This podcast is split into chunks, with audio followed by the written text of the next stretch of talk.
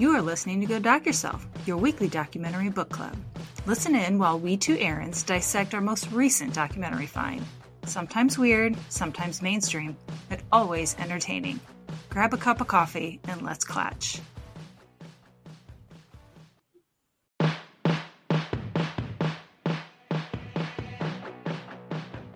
Hi, and welcome to Go Doc Yourself. I am Erin McCart. And, and I'm Erin McCourt. Welcome back. As this week we discuss happy. Mm-hmm. Hopefully, we all learn from this documentary and we become happier people. This is an older one. It was done in 2012. Mm-hmm. Only one hour and 16 minutes long, so it's really sweet and to the point. Yeah. Directed by Roko Belli, Belic, even. Mm-hmm. But it's not that I can't read my handwriting. I can't read what is typed on the screen now. That's where we are. I interpret it as you're just so excited to get into the meat of this that you're just lopping off syllables. It's fine. That's right. Or making up new names. This one we found on Tubi for free, or you can rent it on, say, the Apple or the Amazon for like Mhm. three bucks or something. Yeah, yeah, the standard. hmm I like that it started off with a little quotey quote. It says, The Constitution only guarantees the American people the right to pursue happiness. You have to catch it on your own. By Ben Franklin. I mean, that makes sense. Mm-hmm. If you end up living here, good for you. We're not going to help you be happy, but if you stumble into it, that's good for you. It's kind of what I, it comes down to. Yeah, so this is kind of from the American perspective and why we get this so wrong, basically. well, I feel like most Americans feel like it's they're entitled to it. Like they don't have to work for it. It's just going to show up in your lap. It's kind of like how they say freedom, we're free, we're free all the time when there are so many more countries much more free than we are. Yeah, there are other places in the world that get it right, and we refuse to acknowledge that that's a thing. So, in Mhm. this documentary, we're exploring alternate ways to find happiness that go against the, I don't know, societal message, right? Mm-hmm. Yeah. And also it delves into the science of what they have Mhm. found the happiest people, what they do, how they maintain that kind of different traits Mhm. they may have. I loved it. We did go all over the world with this. Mm-hmm. and that made me happy that they're pulling from different areas of the world. I think as Americans, we're really guilty of thinking that there's one way to do everything. Ugh, yes. we're we're the most egocentric country in the world. We have to be, even more so than I'd say North Korea, which is saying a lot. It really is. Yeah. So I thought that was funny that they kind of came back to that time and time again. Like, look, everyone, it's a great big world, and there are more perspectives than just yours. right? mm-hmm. Just stop, take some deep breaths, Mm-hmm. and do some Tai Chi. Now, you're not gonna be able to find a class, but whatever. That's beside Well, you can if you're retired, Yes. because they all occur on Wednesday mornings at 10 a.m. Is what Yes. we've learned in our corner of the world. Is we're like, we just want to go take some Tai Chi, but they're like, you're cute. Wait about 10 years or Mhm. more. I don't know. I want to retire in 10 years. I know. Would that be adorable? Look, we get this podcast thing going. Maybe we can. yeah yeah we'll work on that and then Mm. moving to country where we can get free health care because i can't quit my job without that Well, I mean, you're in luck because it does point out a little bit of that in our documentary today. mm-hmm right so Yeah. let's get into it we start well they actually start on the street and asking people what do you want out of life? And everyone's like i just want to be happy. That's the most vague kind of answer. Yeah, there are some on the street interviews, which personally I love, but they also show a lot of advertisements that's selling the American dream, right? American version of happiness, which is stuff. Yeah, it's so it's cars, it's status, it's being a good consumer basically yes is the message that I saw and it's like you've got to be beautiful and you've got to be young and shit like that. So I'm out already. Uh so the noise noise noise of what's going on here in America and then we move to Calcutta, India Mhm. and we're taking a look at one of the slums and there's a man named Manoj Singh. Fuck, I'm so glad you're here. She pronounced it later, otherwise I wouldn't have gotten it. Okay, right. If they just put the spelling up there, I'm out. But she did pronounce it later. Right. So this man lives kind of in sobering conditions because they're showing his home, they're showing his work situation. He's a rickshaw driver, Mhm. and there's some interviews with him where he's talking about, yeah, yeah, the customers are kind of dicks. Right? And he has to maintain his composure and not react poorly because then he actually loses business, which is not really to his best interest. So he's Mhm. very conscientious of how he treats his people and all that kind of stuff. And like again, this is pretty what we would consider here. These are hardcore poverty conditions. Yep. So When we say driver, that's a real loose term. He is Fred Flintstoning in that shit, right? He is on his feet, yes. Carrying, but his hands are carrying a bar, and he's got a person or multiple people in a cart behind him. Right. You have to be in such good shape at all times to do Right. that. And he is not a large framed man. He is Oh no! I mean, he looks like a fairly average sized person. he looks like a runner. He's thin. Yeah. Oh, that's a great way to describe it. Yeah. Yeah. And as we kind of go along here in this little bit of this segment, they mention that he reports being as happy as most Americans, like your average American. And then they kind of go with him and he talks about, yeah, my living conditions, like I'm I'm doing okay. Like my family is well and my kids run to greet me when I get home and that's really nice Mhm. for me and I spend time with everybody and my wife as well and it's just, you know, he you can see there's kind of a light in him and he he isn't bitter. He isn't nasty about anything. He feels like he's doing okay. And he talks about like his house, which we would look at and be like, well, how do you live in that? But he's like, listen, it has sides and windows open so we get a good breeze. Mm-hmm. And, you know, during the rain, sometimes it's hard to keep the rain out. But other than that, it's pretty pimp. Mm-hmm. They also talk about the neighborhood. He they have a Mhm. strong community there. And that's important. As you'll find throughout this, it's important to have that strong community Mm-hmm. support system. So Yeah. That was nice. It's just startling. It's startling, I think, as Americans to see what he's dealing with and also his attitude is really he's grateful. And I love that. So Yeah. Another thing I like about this documentary is they have a lot of professors, psychologists, psychiatrists, neurobiologists Mhm. talking throughout this about the science. So you know that makes us really happy inside. yeah, there are a lot of people with a lot of qualifications rapping about this. It's not just like me when it's some shit I saw on TikTok. So right close though. they you know discuss how people have been studying depression for years, but the goal of psychology was essentially to rid a person of the problems. mhm. as opposed to kind of looking at how where the problems came from how do we live with them type of situation and sure. then we meet ed diener That's what I have too. okay Yes.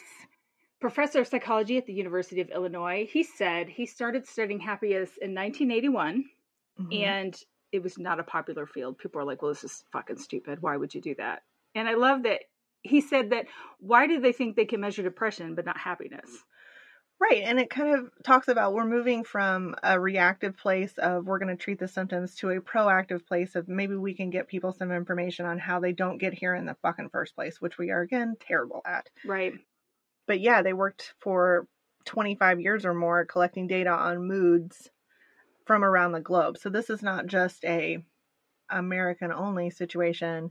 They're using twin studies to do some of this. They actually have some DNA determination that explains that about 50% of your happiness is based on your genetics. Mhm. And this is your baseline or your set point. Mhm. So I thought that was like, oh, uh, bring some science in. I'm super fan of that. Yeah. all about it. So that leaves 50%, right? So 50% is genetic makeup, the other 50% is just out there. So Mm-hmm. we have Sonia, we're just going to go with first names for most of these people because they have a lot of letters in their last names. They really do. And then a lot of qualification letters behind that again. So Dr. Mhm. Sonia is how she's referred Yep. to me the rest of the time. Yes. Henceforth. Right. Dr. Sonia was discussing how our circumstances, what we consider as what is, let me rephrase that, what is marketed to us as American Mm-hmm. consumers as what will make us happy, you know, the more, more, more, mm-hmm. our job, our success, our where we live only makes up about 10% of our happiness, right? Mm-hmm. And then the other 40% is intentional behavior. This is the part I loved because it Mhm. gives you some control. Because if they're like, well, it's all genetic, fuck it, then why bother? Why bother trying, right? Right. And it starts to set the the stage for these are things that you have control over their actions that Mhm. you can take. It's not just like you should smile more and that's it. well, only if you're a woman. You only have to smile more. if you're a well, yeah.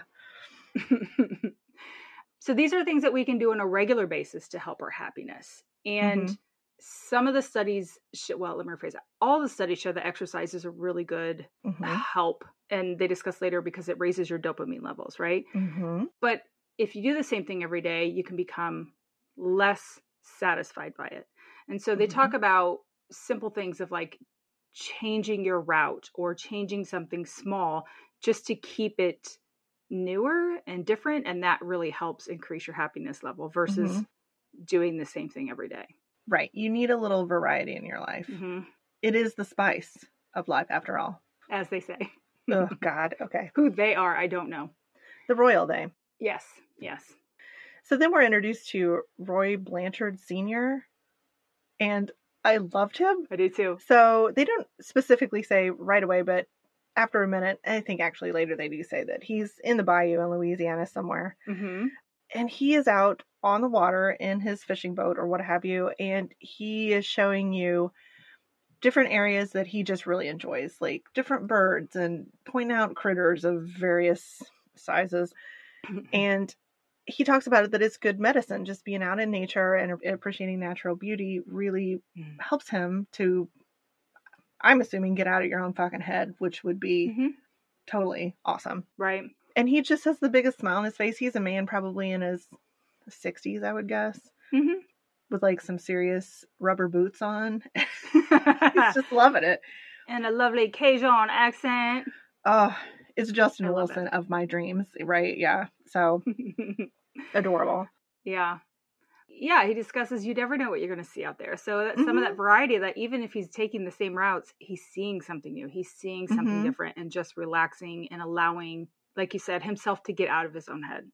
Right, right. So then we start talking about neurotransmitters and dopamine, Mhm. like I mentioned before. They say that any measure of happiness tends to focus on dopamine, which is a neurotransmitter. Mm-hmm. and it's necessary for feeling happy and content. Right. Mhm. We have okay, I'll say his whole name. This P Red or Reed R E A D. I'm gonna go with Reed.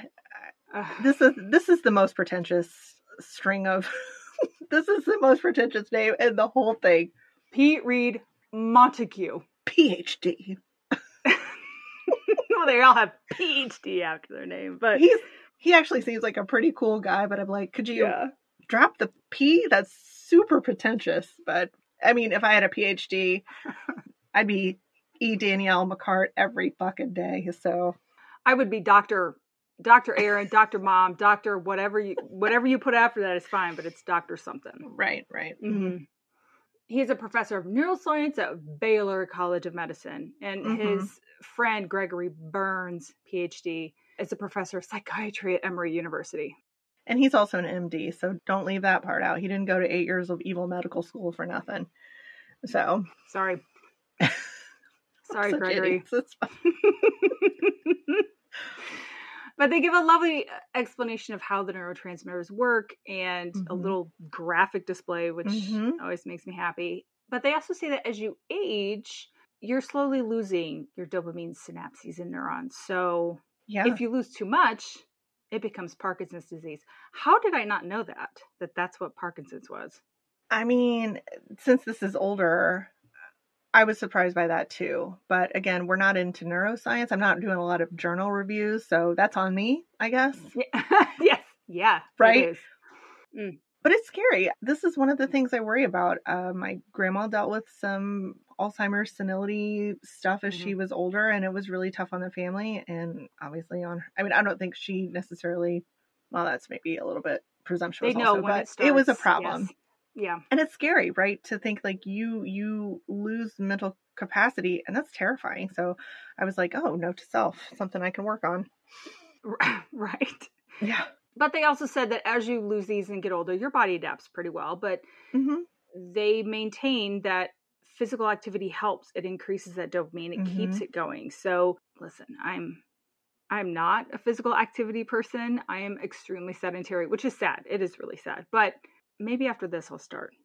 Maybe this this is what I need to start moving more. I don't know. This is one of my favorite things of this documentary was it was actionable things that you could Mhm. do and it's like here's why you should care about it. So exercise really isn't just being ripped, it's having a ripped brain. Mhm. yes, that's what I want a ripped brain. That's right. Yeah, because they're talking in this segment. It's like once you lose it, you can't really get it back. It's not like Right. you can rebuild that, but you can maximize what you still retain. And that's really Mhm. where the sweet spot is for this. right. And it does say that doing novel things for exercise and unique things is helpful. Now, I am not Mhm. going to dress up as a gorilla, as they had a video of people dressed in gorilla costumes and banana costumes running. Good for them. It Mhm. looked hot. Looked really fucking hot and smelly. Ugh. I agree with the smelly. They were in San Francisco, so if it was anywhere near the water, it's fucking cold there. I went with a light jacket. Mistake. I should have had like a, parka. nice sweater. Yeah, like Yeah. layers. Yeah. But how funny would it be? And then they interviewed the gorillas and they're asking them questions and obviously they're answering in, you know, language, but they're saying like shit a gorilla would say, like, um, I'm really motivated by chasing the bananas and stuff. It was so dumb and I loved it. I don't think they ever did they even say why these people were running as gorillas? Was it an annual thing? Is it a Again, I, this was a really good documentary, but it's it jumps around a lot and they don't really give any context for some stuff. So that's a Mhm. one small criticism that I have for Roko Belly or Belic, whichever you prefer. whichever that person prefers, right? Yeah, yeah. And then we meet Ronaldo Fadul of Brazil. He's a surfer and he was older. And my first thought when I saw him is that's what my younger son's hair looks like. Just it needs conditioned. But you know how he got that? He's out on the water and uh, surfing his ass off. Sun and surf. Let yeah. me tell you what I wrote about Ronaldo. I said Brazilian Spicoli? Question mark. yes. Absolutely. He is just the chillest dude. He's talking about yeah having surfed for over forty years, and he talks about being in harmony with nature. Again, this is not a man that lives extravagantly. yeah, it's very humble. And they Mhm. like take care of birds that fall out of trees, and he just really seems to. But I mean, again, the light that he, that you can see in him. I mean, he's just all about good vibes. This guy, hmm and it was neat. Yeah, and he said he said it doesn't make sense to work for a lot of money, right? He's like, Mm-mm. because all you're going to think about is what you're going to have to pay tomorrow. What do you owe today? What do you? Mm-hmm. I'm like, that's true. I mean, the more money you make, the more bills you have, in theory. So Who was it that said "mo money, mo problems"?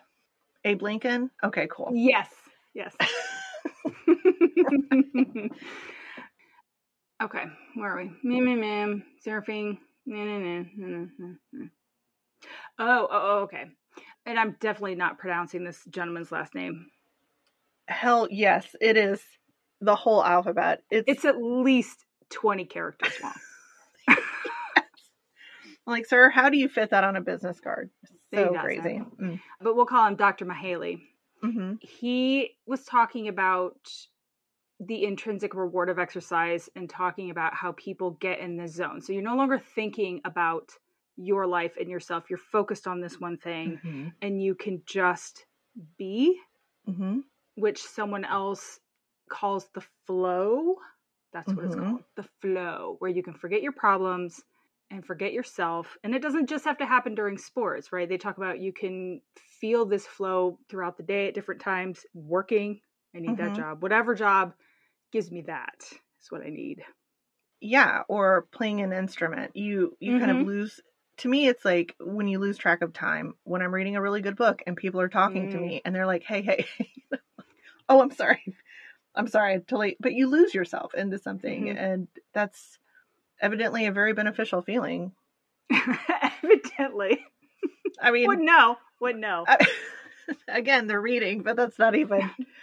Well, I will Ugh. say that there are times at work when I'm in the middle of an experiment and I'm not thinking, I'm just doing. I'm doing the next Mhm. step, the next Mhm. step, making sure it goes right. So it, you can kind of get that way at work, I guess. Sure, sure. But not often. And as what I just discussed, I am not an exercise person. So I don't know. But wouldn't it be cool if the message that we were telling people after being educated by this is to say that's how you find happiness.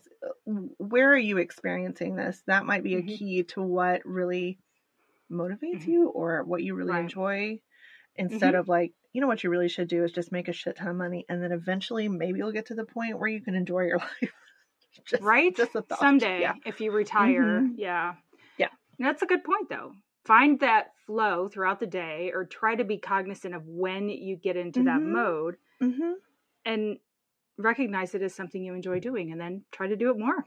Yeah. Yeah. Very well done. We're done here. Our podcast is over. Thank you very much, ladies and gentlemen. we've we've cracked it, everyone. You're welcome. You are welcome. Mm-hmm. So Daniel Gilbert, PhD. Another PhD. Of what? It doesn't say. It could be English for all I fucking know. Mm-hmm. Author of Stumbling on Happiness. Mm-hmm he said people overestimate how much impact both good and bad events will have on them in the future. And that he makes a good point because I think a lot of people who aren't happy feel like a lot of bad things happen to them. And it's not to say that bad things don't happen to happy people as well. Mm-hmm. They just handle it differently. That's mm-hmm. the big step, right? Mm-hmm. And he says, in general, people do really good things when really bad things happen, which sounds horrible, but you know, you you get to that point where, well, there's no other option right? You're in a shitty shitty circumstances and sometimes you feel like nothing can go right, but in the end it will because there's no other option. Well, I think it's about choice too. If you're a person that has a specific outlook, you can say, I don't have control over all of my circumstances, but I can choose mm-hmm. my attitude, which again sounds very woo. There are times that I can't hear that, right? Like it's just mm-hmm. like one more fucking thing I have to figure out how to do is like pick right. my attitude. But I think you do get to a point where you're like, okay, maybe I can do some good in this moment. And so that maybe starts the process of feeling like you do have a little bit of control over something. And maybe mm-hmm. you can go from there. I don't know. This is yep. just Erin's postulation moments. So just a, an aside, if you will. Right. Do you want to talk about hedonic ad- adaptation at this point? It comes up a couple different times. Go ahead. Okay. So, hedonic adaptation is kind of what you were mentioning that you're going to have a range of good and bad stuff that happens to you and you overestimate how much the good stuff is going to feel good and how for how long and how much the bad stuff is going to feel bad and for how long we adapt to the good stuff we adapt to the bad stuff so the good stuff isn't quite as good as you thought it was going to be the bad stuff's not quite as bad so take for instance a lifestyle. If you go make some more money, you have an awesome lifestyle, eventually you will adapt to that and it's not enough and you still want more shit. Mm-hmm. But conversely, if something bad happens to you, you also adapt to that and you rebound. So mm-hmm. I think it's powerful to understand kind of how the human brain works. And so this is one of those things. Like a lot of times we talk about confirmation bias.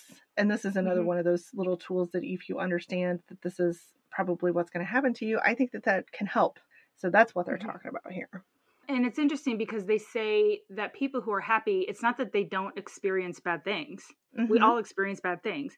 The difference is, is they experience the bad things and they have appropriate reactions to the bad things, but they bounce back to baseline faster, right? They mm-hmm. don't let it become their life where mm-hmm. there are some people who absorb it and that's that's now their life moving forward right for a much right. longer time they cannot yeah. let go of it or move right. past it or find something else right and this is not a criticism of people who are going through things Mm-mm. i find it to be a hopeful message that you know you do have some power even in really shitty circumstances so mm-hmm. yeah and also even if it's taking longer you will eventually in theory move mm-hmm. on from it and bounce back it will mm-hmm. still be part of your life it's just not all mm-hmm. encompassing part of your life. Sure, right? sure. I think a great example of this, they talked to Melissa Moody. Mm-hmm. And this is a really interesting story, in my opinion, because they really hit on the fact that she must have been a dish back in the day, right? She was a debutante and yeah was really valued or she valued herself i mean she was a lovely person and i mean mm-hmm. obviously she's also a, a nice person a good person mm-hmm. Um, yes. Um, she was raised in a family, all that kind of stuff. But they really talk a lot about how pretty she was because she actually was in an accident. And even that story was like, okay, uh, pretty tough. Right. Right. because she was on the road out in the sticks somewhere. I think they lived on a ranch. She's on a ranch. Yeah. So she had pulled over to have a conversation on some kind of rocky dirt patch road with her sister in law, and they were having some kind of a scrum uh, disagreement, and her hand got caught in the door while her sister in law started to drive away, and she was trying to run and keep up, but that didn't work, and eventually she was pulled under the truck. And its back wheels ran over part of her spine and her face and like pushed her face down into the rocky dirt and she was severely injured by that. So during her recovery, she had to have several surgeries. She was disfigured. She experienced a lot of depression. She ended up getting divorced because her husband left. I think he had some problems with addiction after this because I, I think this really affected their family. Mhm. They don't talk a lot about any of those other circumstances, so I'm going to take it with one of these like I'll give him the benefit of the doubt situations like we don't really know because it could be a real dick move. Just just say that out there, but we don't know. Yeah, it could be, but um, this is going to be hard on any family. I don't care how strong a relationship you have. She was completely disabled for nine years, she said. Yes. So Yes. that's a long time. Throughout this time, she said she often thought of killing herself. Yes. But, and that's completely understandable, right? Mhm. But she would always kind of give herself a timeline like, okay, um, that's always an option, but I'll wait like six months because my kids need me for this right now. Mhm. And then she could always kind of push it off and push it off Mm-hmm. until she got to a point where that wasn't the driving force, right? Mhm. And she said she came to a place where she realized she didn't know why what happened happened, but she didn't have to. Mm-hmm. She didn't have to understand everything, and that was okay. And that Mhm. helped her heal and move on. I can't even imagine.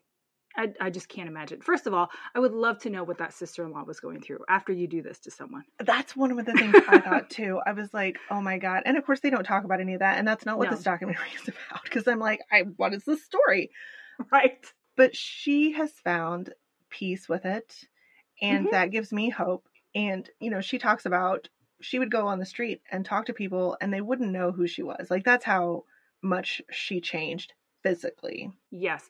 In my opinion, she's still very lovely. I mean, i thought she was too she's not symmetrical no, right? but that's boring, right?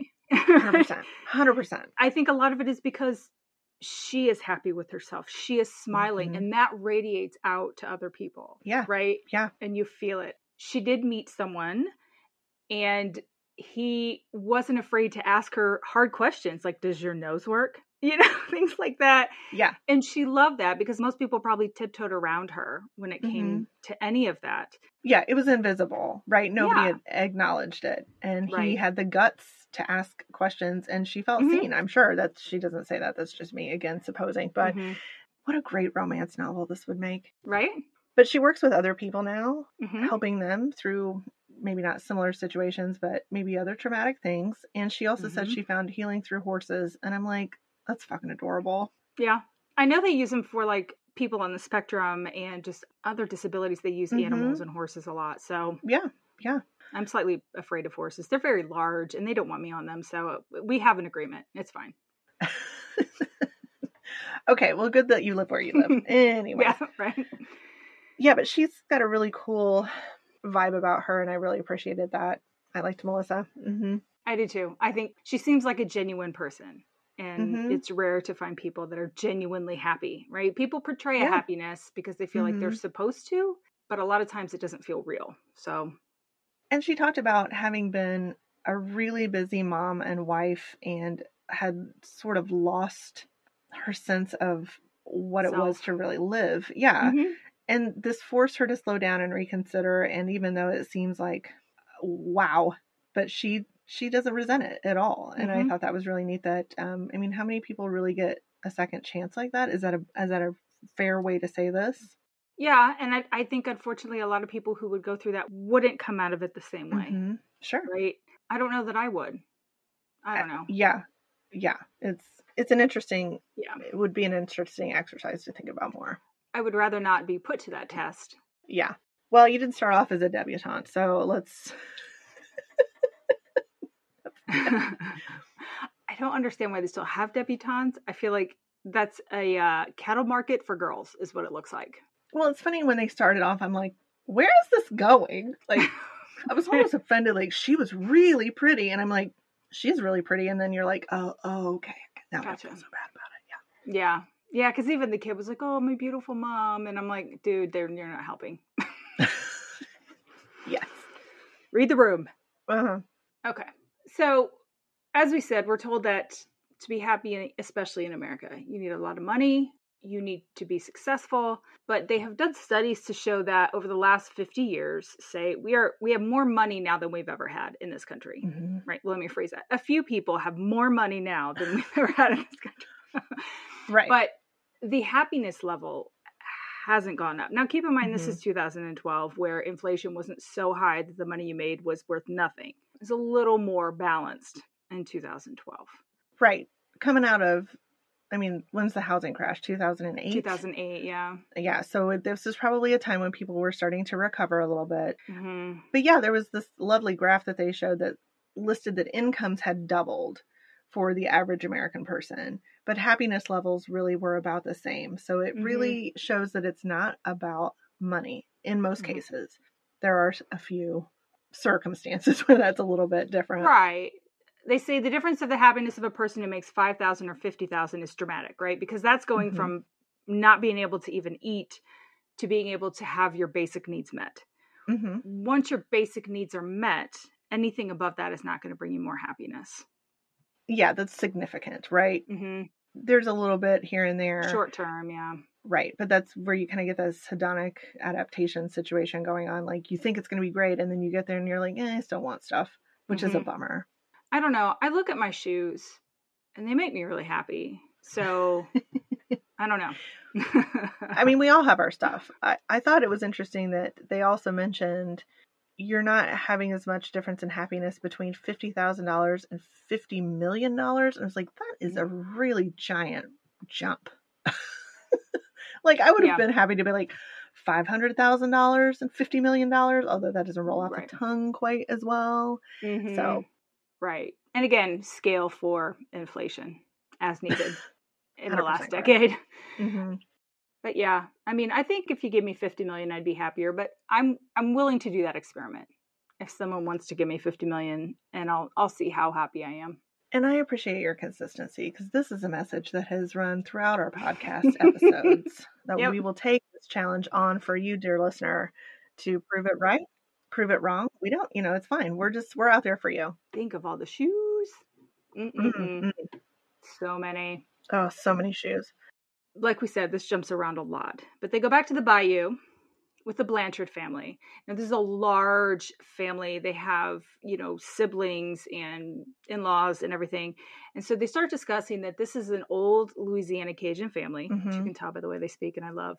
They all speak French except for the younger kids, they said and they all live fairly close together, not like commune style, but within a commutable radius, I guess. A couple miles or so, sure. Mm-hmm. And they kind of live off the land. They get together at least once a week to have these big, you know, seafood boils. Crawfish boils, yeah. Yeah, mm-hmm. and they mm-hmm. eat and they just laugh and they all seem very happy. And these are people who don't have a lot of money, they don't have a lot of things. Mm-hmm but they do have family and they do have happiness and they have that support mm-hmm. system.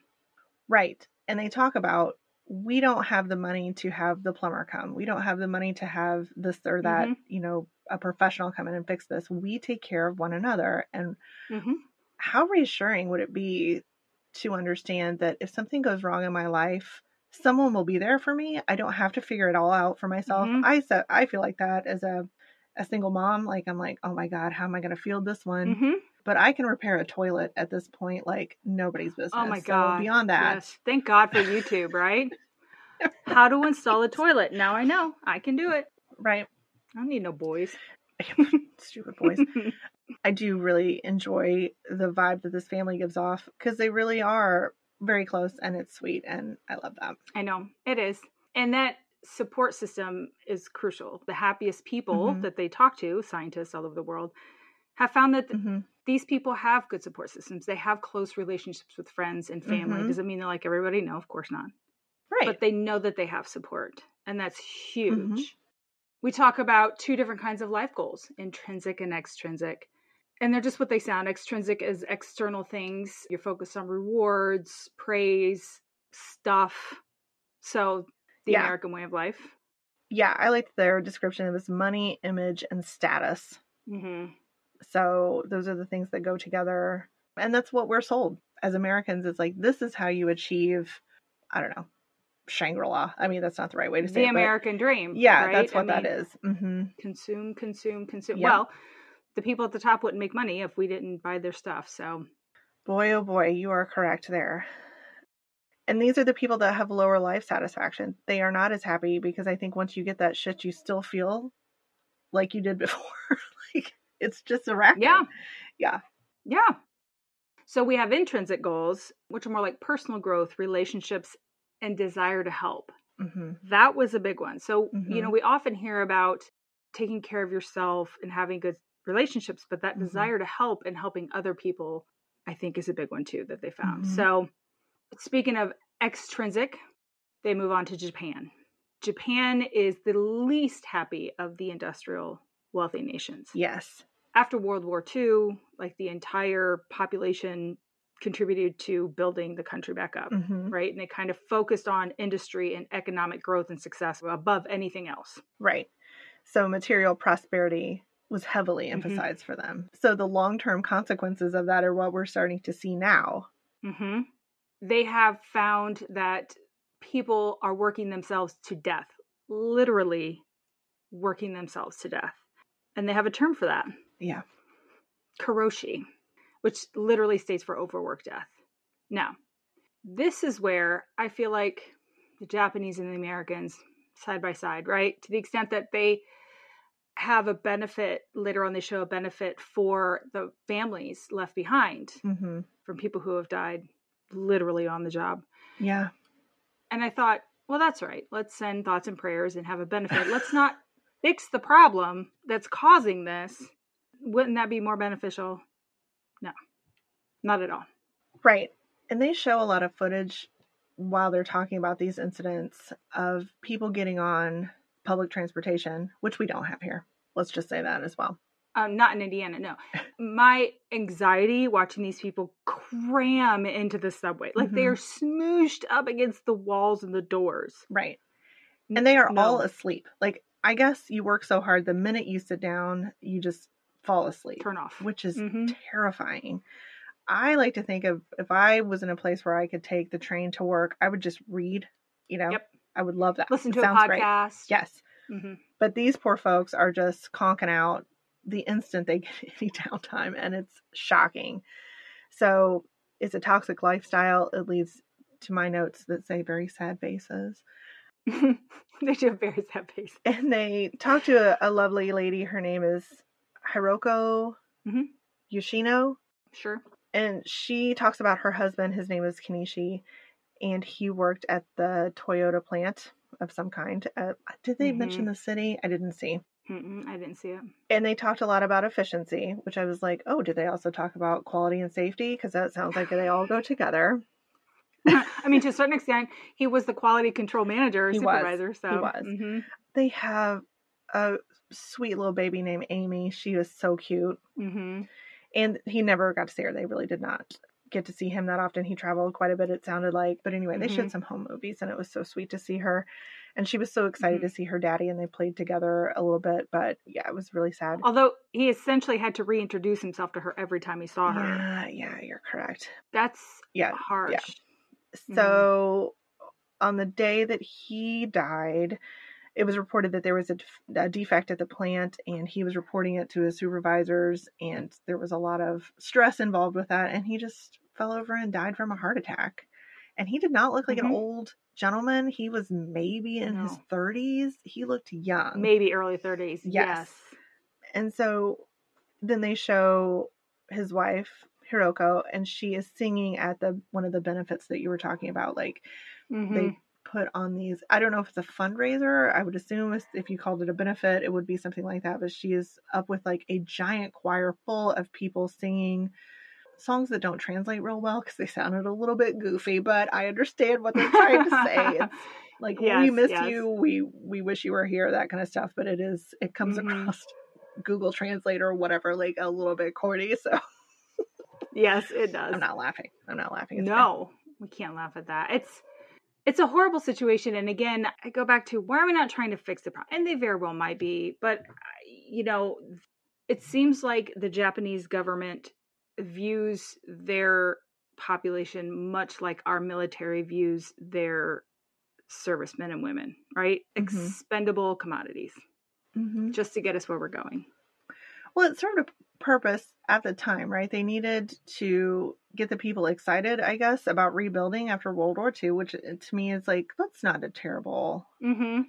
you know thing to be like okay we're out of the shit we need to kind of get it back together but then it just went to the absolute extreme and they don't emphasize rest they don't emphasize Mhm. relationships they don't emphasize anything else and then you know I, i'd like to say that seeing what's going on here and how it is different from other places might inspire them to change some of that messaging i don't know i don't know how you change a culture that i mean like ooh, it's it would take from the top level, right? Because even if Yeah. a couple people are like, listen, I'm not fucking working myself to death. Well, guess what? They'll get fired. Someone else will. And then they won't have a job. So it's a competitive right environment to survive, essentially. Mm-hmm. And I mean, we kind of grew up at a time where that work culture was also idolized, Mm-hmm. right? I mean, it was my parents' generation that you didn't take time off work because, oh my God, what happens if you get behind and you miss out on a promotion or something because you weren't there? And like Mm-hmm. bunches of people had heart attacks and stuff. And so now I see the door is kind of swinging a little bit the other way where it's like, look, we got to take care of ourselves Mm-hmm. in the long term we're not going to kill ourselves for work and and so it is slowly shifting here it's not in my opinion going to get quite to this point but we'll see Yeah, I feel like because we as a society have learned that the companies don't give a shit about us, right? Yeah. They don't. So it doesn't matter how hard Mhm. you work, you are expendable. So Mhm. to focus all of your time and energy on a company that doesn't care isn't going to get you very far in life. You'd be better off to focus on yourself mm-hmm. and you'll do much better. I don't know. Maybe right that's there's just got to be some balance Yeah. yeah you you have boundaries which i totally can appreciate Right. so Do you know who else has boundaries? Bhutan. yeah like the complete opposite end of the spectrum I, first of all, don't know anything about Bhutan. Mhm. Nothing, right? mm-hmm. But they talked about it's kind of a fledgling economy. yes And with that, you can have, you could have it go to the extreme, just like Japan. You could have them Mhm. selling, like flooding their valleys and selling their hydroelectric energy Mhm. to India and make Right. all the monies. mm-hmm. But they've decided instead of focusing on profit, they're going to Mhm. focus on happiness as a country, right which I love. like they're going to emphasize that and like Mhm. what an amazing concept hmm and it looks like a cool joint to hang out they've got all the temples and it just looks like a really neat place to be hmm and so the way they're going like some action items that they have put in place are they have to have 60% of their land hmm is forest because they Mhm. don't want to get into what you were talking about like the continual harvesting and selling of all their natural resources to somebody else they Mhm. want to leave some shit for their own people and i was like well that Right. seems like a amazing concept because they feel like the government has responsibility to provide opportunities for the people to be happy hmm and I'm like, oh my God, taking care of one another. It to me, as a horrible American, that is so refreshing. It is. It is. Mhm. And I like that they looked at other countries and they saw what they were doing wrong, Mm-hmm. essentially. Like, listen, in the race to build economy and get more and more money for the country, you have Mhm. lost your culture. yes. You have lost your environment. You have lost your happiness. So everything suffers because of it, except for the GDP, right? So hmm yeah, they put it into law. That's that's a law that 60% of the land has to be forested. That they have the monasteries and schools and other areas are protected by law. Right. I love that. hmm Yeah, it's just it's not necessarily a novel approach because there are other countries who have done Yes. good things, but it's Mhm. A novel approach to happen so recently, I feel like, right? A hundred percent. They also mentioned Denmark, which is pretty established as mm-hmm. one of mm-hmm. the happiest places and one mm-hmm. of the mm-hmm. happiest nations mm-hmm. on earth. Let me call out what they do right is they have free college and they have free fucking healthcare. Mm. And that shockingly is good for people. Yeah, they have a lot of social nets mm-hmm. for people to fall back on if they lose their job. They supply them with income for a year, year and a half or something so they can find something mm-hmm. they enjoy. So the taxes that you pay go towards things that support people so they feel happier because they don't have to worry about these basic needs right? They don't have to worry about college. Right. They don't have to worry about going to the hospital. Or even if you lose your job, you don't lose your health insurance and you're taken mm-hmm. care of for a while until you find something else. It's amazing what that social net can do. And it's not a blame situation, right? Mm-hmm. If you lose your job, that's okay. It's not a shortfall of yours to not be able to pay for everything. So I think that's the trade off for the taxes. Like the taxes are I mean, would we say comparable to ours? A little bit higher than ours? Shockingly higher than ours? Like it's somewhere in the middle there, I guess. I think they're quite a bit higher than ours. However, because of what we pay in insurance and everything else, it probably comes out in the wash of what comes out of your paycheck in theory. Right. Right. And from what I've read about it, because you pay so much in taxes, you don't necessarily try to find the job that pays the most. You try to find the mm-hmm. job that you enjoy the most. Right. How amazing is that? yeah, you're not concerned about car payments and paying for gas and shit like that because there are infrastructures and public transportation, so you don't have to do that anymore. Right. So, how lovely would that be? Mm-hmm. Amazing. Yeah. So, we also are introduced at this point to a lady named Anne, and I'm not going for that last name because it's just Anne. Big. Mm-hmm. She talks about having moved into a co housing community mm-hmm. when she was a divorcee. Okay, so the co housing communities are a bunch of families that live in sometimes the same building, sometimes it's it's different buildings, Community, but they're yeah. yeah, they're all pitching in together to share common chores. So Anne specifically talks about she has to cook for like a hundred people or some shit like that twice a month, and that's it. Mm-hmm. And then that's all shared. So she and her children can run down to the mess hall or whatever they call it it's probably something lovely and eat with everybody else and she is only responsible for providing a couple times a month so mm-hmm. she comes home from work she has free time mm-hmm. and she can spend that with her children riding bikes it's very it's very cute the um video that they show while she's talking about some of this. Right. And she also talks about the fact that she gets to hang out with elder people and she feels like they're kind of pseudo grandparents for her mm-hmm. children. Mm-hmm. and it's really sweet because the people that are older get the interaction with everybody else. So they're not sort of forgotten and whatever right. like we do for older folks here. And also the children get to hang out with some people with some wise shit to say. Mm-hmm. and even the teenagers are shown and interviewed in this I mean, they're super cute. They're like, yeah, we really like being around everybody, and we have built-in friends everywhere, and it's super mm-hmm. cute. That's all. It seems like what a hippie commune was trying to achieve, and this has yes. just worked out the kinks, right? Right. With, it's without Charles Manson. That's what I was going to say. Without the horrible culty vibes. So mm-hmm. it yeah. seems lovely. I love the idea of a small community where you know mm-hmm. everybody mm-hmm. and you can get help. I mean, think about if your kid comes home and needs help with a math problem that you don't know. Someone there probably fucking knows it, right? mm-hmm. or something like listen that's my skill that's what i contribute to this community i can tutor math mm-hmm. someone else is going to have to help with english and we all balance out in the end right indeed mm-hmm.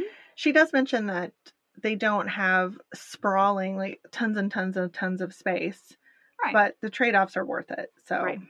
It doesn't look like terrible she's got like a little sun area and they use that for a living room and some of mm-hmm. those kinds of things but there's green spaces for the kids to go hang out in and and all that kind of stuff.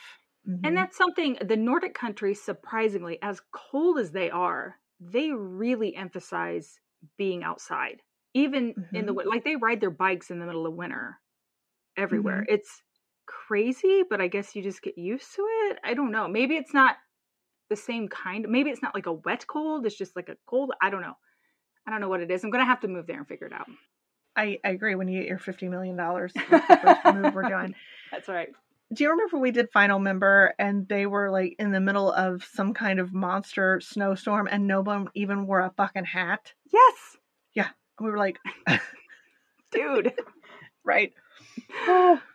These people are, I mean, they're hardy, man. They really are. And their sweater game is just on point. I really enjoy that. And so. scarves. Yeah. And Mm, scarves. mm.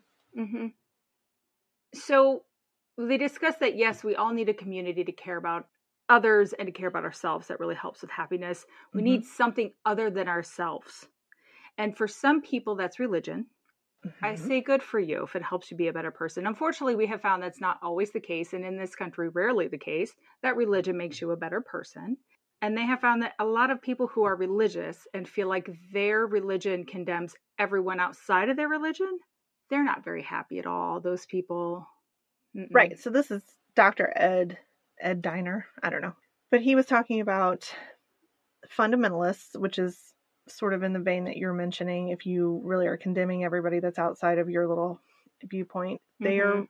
among the most unhappy. I actually wrote there the most unhappy fucks. they are. They're fucking horrible. Sorry. yeah. So they're also, I mean, think about that in comparison to if you live in a community and that provides you an opportunity to care and help others. It's possible you don't need religion. I would like to think so. And a lot of the Nordic countries I know are the populations of people who are not religious is growing and growing. I mean, it is here too, but they don't like to say it. Mm-hmm.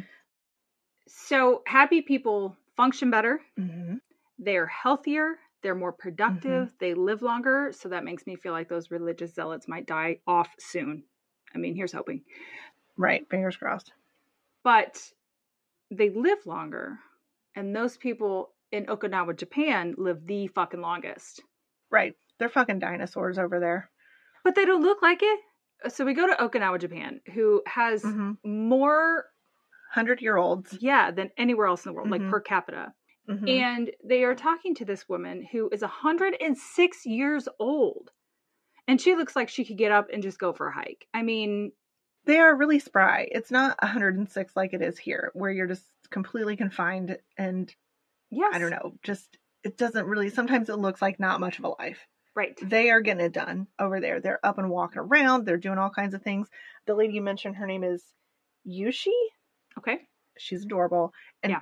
and she talks about, well, I have sake every evening, and I'm like, hell yeah, you do, girl. Yeah, you do. And she's like, it helps me sleep, and I'm like, hell yeah, sister. She specifically mentions lots of sleep, which surprisingly, that's really the only hit that sleep gets in this whole to do. But mm-hmm. you know, Mm-hmm. yeah. So she's adorable. She is. They grow their own vegetables, which they Mhm. obviously eat, but they also use as gifts to give to others. Listen, if anyone gives Mhm. me the gift of vegetables, I would love you. I Right. don't get enough. Mm-hmm. They have a traditional band that is like Mhm. made up of what? There's a very small age range, like 20 to 21.5 or something. It's Right. My notes say that there are about 50 people in the band. That they are 20 to 30 year olds, close enough. and they travel around the little villages yeah. on Friday nights, and they have a bit of a hoedown. I don't know what else you call that. yes. But they specifically mentioned that there's not a lot of other entertainment, so everybody comes out for this. hmm Even from other villages, right? So the villages Yes. will interact with people from other little villages and Yes. go out and dance. And you're right, just have a grand time. Mm-hmm. The elders gather to have tea and chat every day. So they're klatching. I think we're onto something. If nothing else, we've learned that we have, I don't know, legitimized ourselves as klatchers. And we'll Right? be klatching for the next 50 years, I guess. That's right. And I love listening to these broads. They're all sitting there, like, yep, you know, talking about community and how if a tragedy happens to one person, everyone in the community Mhm. comes to help. Mm-hmm. How they used to bury their dead, but now they cremate them and they have like a communal cremation Chamber. pot. Yeah. Mhm. So they all get to be together in the afterlife. I'm like, Mhm. oh, that's really sweet. I mean, I don't believe in that, but that's really sweet. Right. And one of them talks about how she lost her husband in World War II, which is a long fucking time A ago. hundred years ago, right? Yes. I had the same thought, and I really had to think about okay, she was what in her 20s then, so I guess it works out. But yeah. Jesus Christ, that's forever ago. Yeah. And the fact that she didn't get remarried, right? This is 2012. And she's like, well, I lost my husband. That's the only one I get. I'm. Look, Okay. she learned that lesson early. Let's yeah. be honest. she did.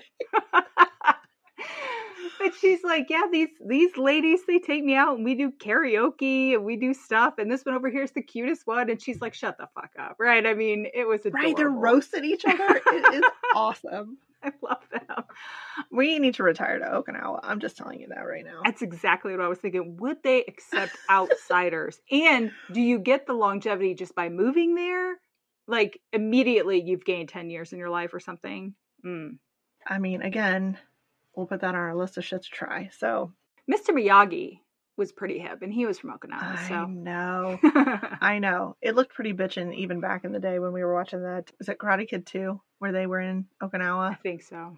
Okay. All right.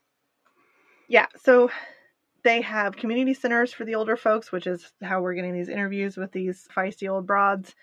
And they have a big sense of caring and connection for others in their community. They they really value each other. And so why wouldn't you want to continue to live in a place like that? hmm As you've said many times, we're social creatures. We need to be with other people.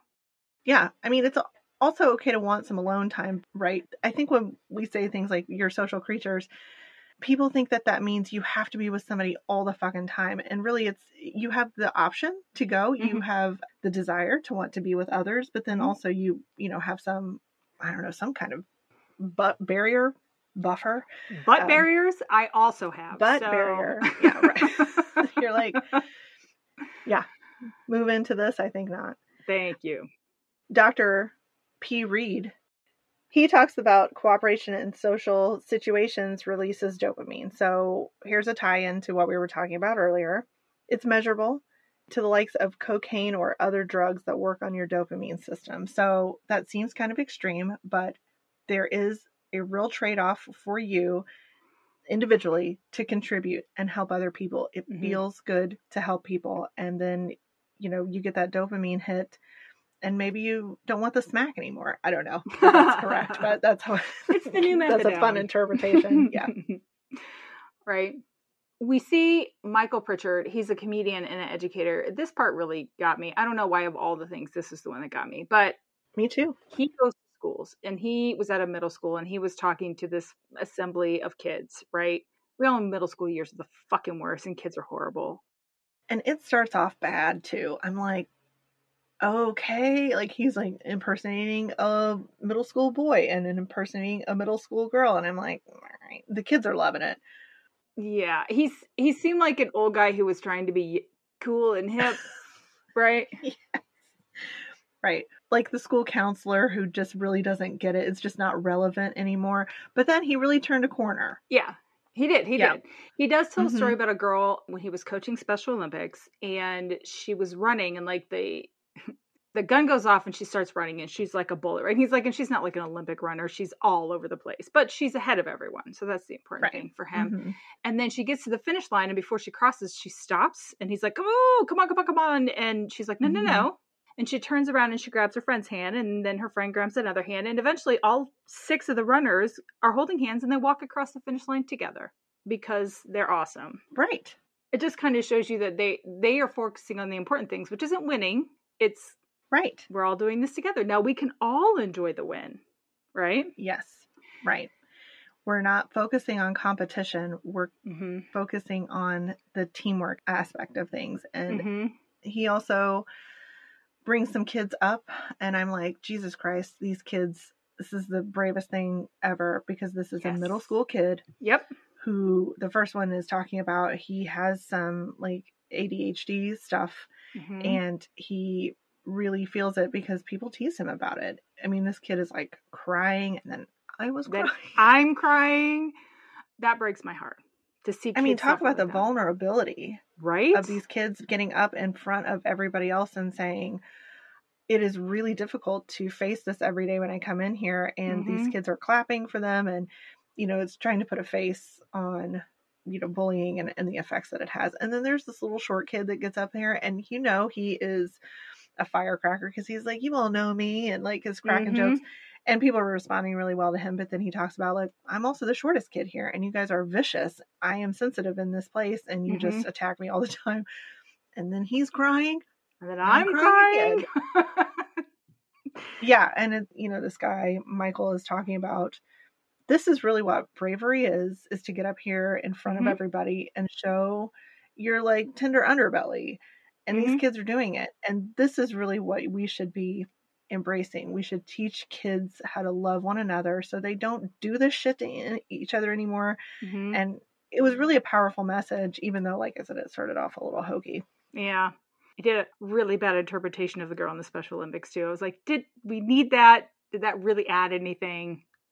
Yes. yes I thought the same thing. So, in the end, very powerful. Maybe a couple misses along the way. Yes. But he wants these kids to be responsible for each other, right? Let's let's Mhm. not bully them. Let's be responsible for holding each other up and holding each other accountable for our actions, right? If you, you see someone doing this, don't fucking let it happen. Right. And then he's like compassion leads to happiness. And you know, that's something that they've been saying all along. Mhm. Right. And then the narrator has a good question. She says, What made us happy before, say, the internet or television or cars or phones or whatever? What used to make us Mhm. happy? hmm And we meet the San Bushmen of the Kalahari Desert. This is in hmm Namibia. And this Mhm. tribe is more closely related to our ancestors than anyone else on the planet. Most of their culture is still intact. Yeah, they mentioned like there might be like a t shirt here or there. Mhm. So, that's really about the extent of how much we've influenced them. they get their food from hunting and gathering they live off the land but it is a very communal environment they work together they help each other if one person is sick they all come together to try to help make that person better Yeah, they feel responsibility for others' uh, health and well being. Mhm. and happiness. And I'm like, what would it be like if we were like, I personally feel responsible for my neighbors and whether they're doing okay or not, or even Mhm. thriving? I mean, right it's mind blowing it is that people in the world do that because we are so much in, indoctrinated with you have to look out for number one and everybody else can fuck off. And it's just like such a terrible message. it is it is and in reality i know one neighbor i've lived here for 13 years i know one neighbor Yeah. and he just moved in like a year or two ago so Well, then you get to that place where you're like, well, I can't possibly go over and ask somebody's name now because, it's been much too long yeah yes, Yeah. which is stupid. Mostly, I just don't care. It's just sad. Well, I know. Stop it, Erin. I care about you and I want you to be well, so you need to have barbecues with people. Please get on that. Listen, I'm all about having a barbecue of the chickens that live next door. They're going down. You're that like, rooster's "This is going down. delicious." That's hilarious. But yeah, I mean, it was nice to see them laughing together and playing games together, and the adults Mhm. playing games with the kids and just keeping them entertained. And these sweet, Mhm. chunky, chunky babies. I mean, they showed a lot of chunky, chunky babies, and I like big fat babies. There So was one shot where I'm like, that is the most photogenic child I've ever seen. That was the Mhm. sweetest little baby. They're cute. squishy as hell. Want to squish? the squishy baby. Oh, So, there is specific meditation that you can do for happiness and compassion. And it has found to be able to help people maintain that level of happiness hmm longer than people who take, say, medicine for that. right. So I remember that they had specifically called out loving kindness meditation, which is, I'm going to compare it to like a prayer, which is like maybe you have a loving kindness meditation that focuses on your family members. Okay. Also, you can do loving kindness meditation for people that have pissed you off. So, again, you are tapping into a different kind of consciousness when you're meditating. Mhm. And I love the fact that they talked about we've taken a monk, somebody who's a professional meditator, Right. and we've looked at their brain waves. And when you meditate and you get in that space, he mentions it looks like your brain is on fire, which is Mhm. terrifying, but they showed the scans. And it's showing what's happening in the brain, and it actually changes your brain. Mhm. And you were able to maintain that. So I like the fact that meditation still in our culture is considered a little woo, right? It's like, Mhm. I guess if I have time or whatever, but this is another actionable thing. Like, if you care about your brain health in the long term and your Mm-hmm. happiness, maybe figure out how to make it work for you. So, Right. I mean, for those people who are like, listen, it's too woo for me. Like, we're like, look, there's there's science to back this Mhm. up. let me tell you, as a meditator myself, I'm Mhm. not an expert. I, I'm not as diligent in my practice, but Richard Davidson, also PhD, I'm sure, I'm sure. is the guy that's talking about this, and he's pretty well known in this field. So there are all kinds of different meditations. So don't let that freak you out to get started. There's walking meditation and, and guided meditation and all kinds of things. But I really liked this part because it talked about this is something that you can do instead of just again smile more or just be happy, right? It's yeah. it's an actionable item that you can do if you if you are concerned about upping your happiness factor. hmm I think Mm-hmm. Tai Chi would be my way to go for meditation, but again, can't do it. So here we are. Not yet. Anyway, Someday I'll get over Mm-mm. that, but that's day is not today. yes. They have done a couple different studies. So one was asking people to count their blessings once a week. So every Sunday or Mhm. whatever, think about what you're happy for. Mm-hmm. And another study asked people to commit acts of kindness, just random acts of kindness. Mm-hmm. And they found that one was actually much more effective than counting your blessings. Mm-hmm. I mean, doing stuff for others seems to be kind of the key, guys. Yeah, and this is talking about acts of kindness. Paying for the person behind you for their Starbucks order, holding the door for somebody. I mean, it can be very minor things, but really it is very fun in my opinion to catch somebody off guard and be like, "Hey, that outfit or those shoes or whatever, I love your nail polish or whatever." These are little compliments really put a smile on people's face and I Mhm. enjoy that. So, Yeah.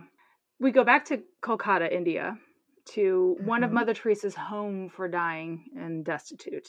mhm. We meet Andy Wimmer, or it could be Vima, it could be. but he was at one time in the banking industry, wanted to be the youngest director of a bank. He said he had a good income, a good life for the most part, spent a lot of money on fashion. You can get behind that with my shoe collection. You're right, right. but felt like there should have been more, right? There should be more to this life. Mhm. And a friend of his took him to this home for the dying and the destitute. And he said the first thing he saw was this young boy who was dying. He's about 15 years old, and he had to feed him. And he's feeding him slowly. And at a certain point, the boy opened his eyes and looked at him, and he's like, That was it. That's all it took for me to realize this is what I wanted to do with my life. I wanted to help people in a more um, hands on way. So he's been Mhm. volunteering there for 17 years. That's what he does with his Yes. life. And that's amazing. Yes. It takes a very special kind of person to be able to work in hospice type care. Mm-hmm. It's not easy work, but I'm sure it is Mm-mm. probably some of the most fulfilling work that you can do. Yeah. These folks are not in a, this is not necessarily a medical situation. Like they're not Mhm. getting a ton of medical care. This is very basic medical care, if there's any at all. Mm-hmm. And I can imagine that it is gratifying to work with these people. And he talks about where they find the people, like in dumpsters and stuff. And I'm like, oh, okay. That's tough to think about. Mm-hmm. But yeah, it's, um, it's sobering. It's sobering to watch this part of it. Yeah, it is. And then you get back to what are the systemic issues that make this possible? Because there are countries that have figured this out that taking care of your population is beneficial for the country. Mm-hmm. And then the majority of the countries, like our own, has not figured that out. So, Right. I think sometimes like we're a young country. I like to think there's still hope for us. um, it's tough. It's tough day to day to be like, okay, maybe we'll get it. yeah. But Andy talks a lot about what he wants to do is show people that somebody cares about them and Mm-hmm. just lightening their burden just a little bit. Mm-hmm. And showing them respect as a human because how often are they not even noticed or walked over or, Yes. you know, so just showing them compassion that makes a difference. hmm So that brings us kind of to the end of this. So what have we learned? Mhm. What have we learned about happiness? You should care about something bigger than yourself. hmm They say if each of us spend a small amount of time each day to cultivate happiness and compassion, the world would be a better place. So just tiny little changes. You don't have to change your whole life at Mhm. once, but just small little changes. And that also we should be thinking of happiness as a skill, not something that you just have, something you have to hone Right. and work at. hmm I really like that one the best. I do too. Yeah, you have some control over it. It's not just like, I don't know, the carrot dangling in front of you. Right. It's not just your circumstances because there are many people, no matter how hard you work, your circumstances are not going to be as favorable as you would like. hmm But you still have some control over how you deal with that. Right. Mhm. So they talk about get out and play, move a little bit. Mhm. I think a really nice one for me to hear was get out and have new experiences because, as you know, I don't want to go anywhere and do anything. I'm old. That's not quite true, but I do say no to things, and I wish sometimes I had said yes. Yeah. Like I would like to be a person who's like a little bit more open to getting out of my routine Mhm. and and doing those kind of things. And I like the fact that my brain will benefit. That's what I've learned. and now you have an excuse. So Yeah. you're like, listen, I have to do this to make my brain healthier. That's Mhm. right. My brain's gonna be ripped, y'all. Rip. yeah. and they also mention happiness is contagious. Mhm. So I don't know. It's just like bad vibes are contagious. So Mhm. you know you can maybe make a difference to those people around you. Yeah. That's it. And try to cultivate your social network, not like Facebook, but like Mhm. your the people you have for support, your friends, your family. Try to talk to I mean, you don't have to talk to them every day. You don't have to be around them every day, but just so they know that you're there if, if they need you and vice versa. Um, Mhm. I think that's the most important Sure. thing. Yeah, it's not very much fun if you don't have anybody to share life with, right? Right. Like you can have all the money in the world. We've all seen a Christmas Carol, so Yeah. don't be Scrooge McDuck, you guys. don't be Ebenezer Scrooge, I like how it became a cartoon. right? Look, I'm relevant. Okay, Mhm. I'm relating to the people. yes. yes, you are. They won't know Dickens, but McDuck, Scrooge McDuck, that's that's it. Yeah, Hundred percent. Uh, okay, so I don't know about you guys, but I feel better about having some actionable items to take away from this. hmm Yeah. I'd also like to recommend the Happiness Lab. It's a different podcast. I think it's by Laurie Santos, Mhm. but she talks a lot about these actionable things. And so if you're interested in detailed information on meditation or loafing was a an episode and some of that kind of stuff. She also hits a lot on sleep, hmm which they did not necessarily mention here. Probably good for those of us Americans who work too much and don't sleep ever. Uh, so that was one little recommendation that I had. So yeah, Yeah. Mhm. And do nice things for other people. Just let's just generally overall be a good person. Let's try that. Yeah. People, let's just try that. yes, I'm a fan. Yeah, me too. Okay. So, from happy, where do we go next week? To horrible. got to balance, man. We got to balance. I know, I know. We've been on a nice kick here, but Mhm. now it's time to get into uh, a nice juicy story from yesteryear. We're gonna do Menendez brothers misjudged? Mhm. Question mark. Mm-hmm. This one's about an hour and 25 minutes, very recently released in 2022.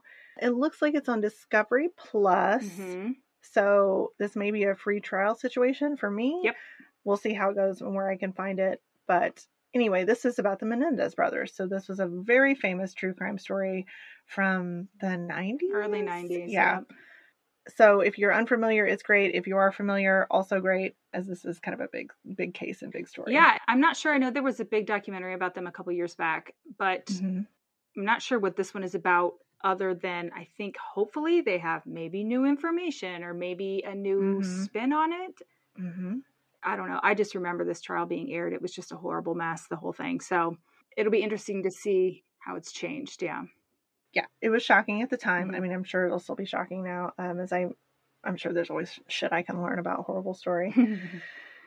yeah, so that'll be good. We'll ask you to rate, review, and subscribe. Mhm. You can find us on Twitter and Instagram at Go Doc Yourself. Mhm. Yeah, thanks. It's been real. Yes, it has been happy talking to you this week, and we hope really we has hope to talk to you next week about horrible things. Okay, Laters. bye.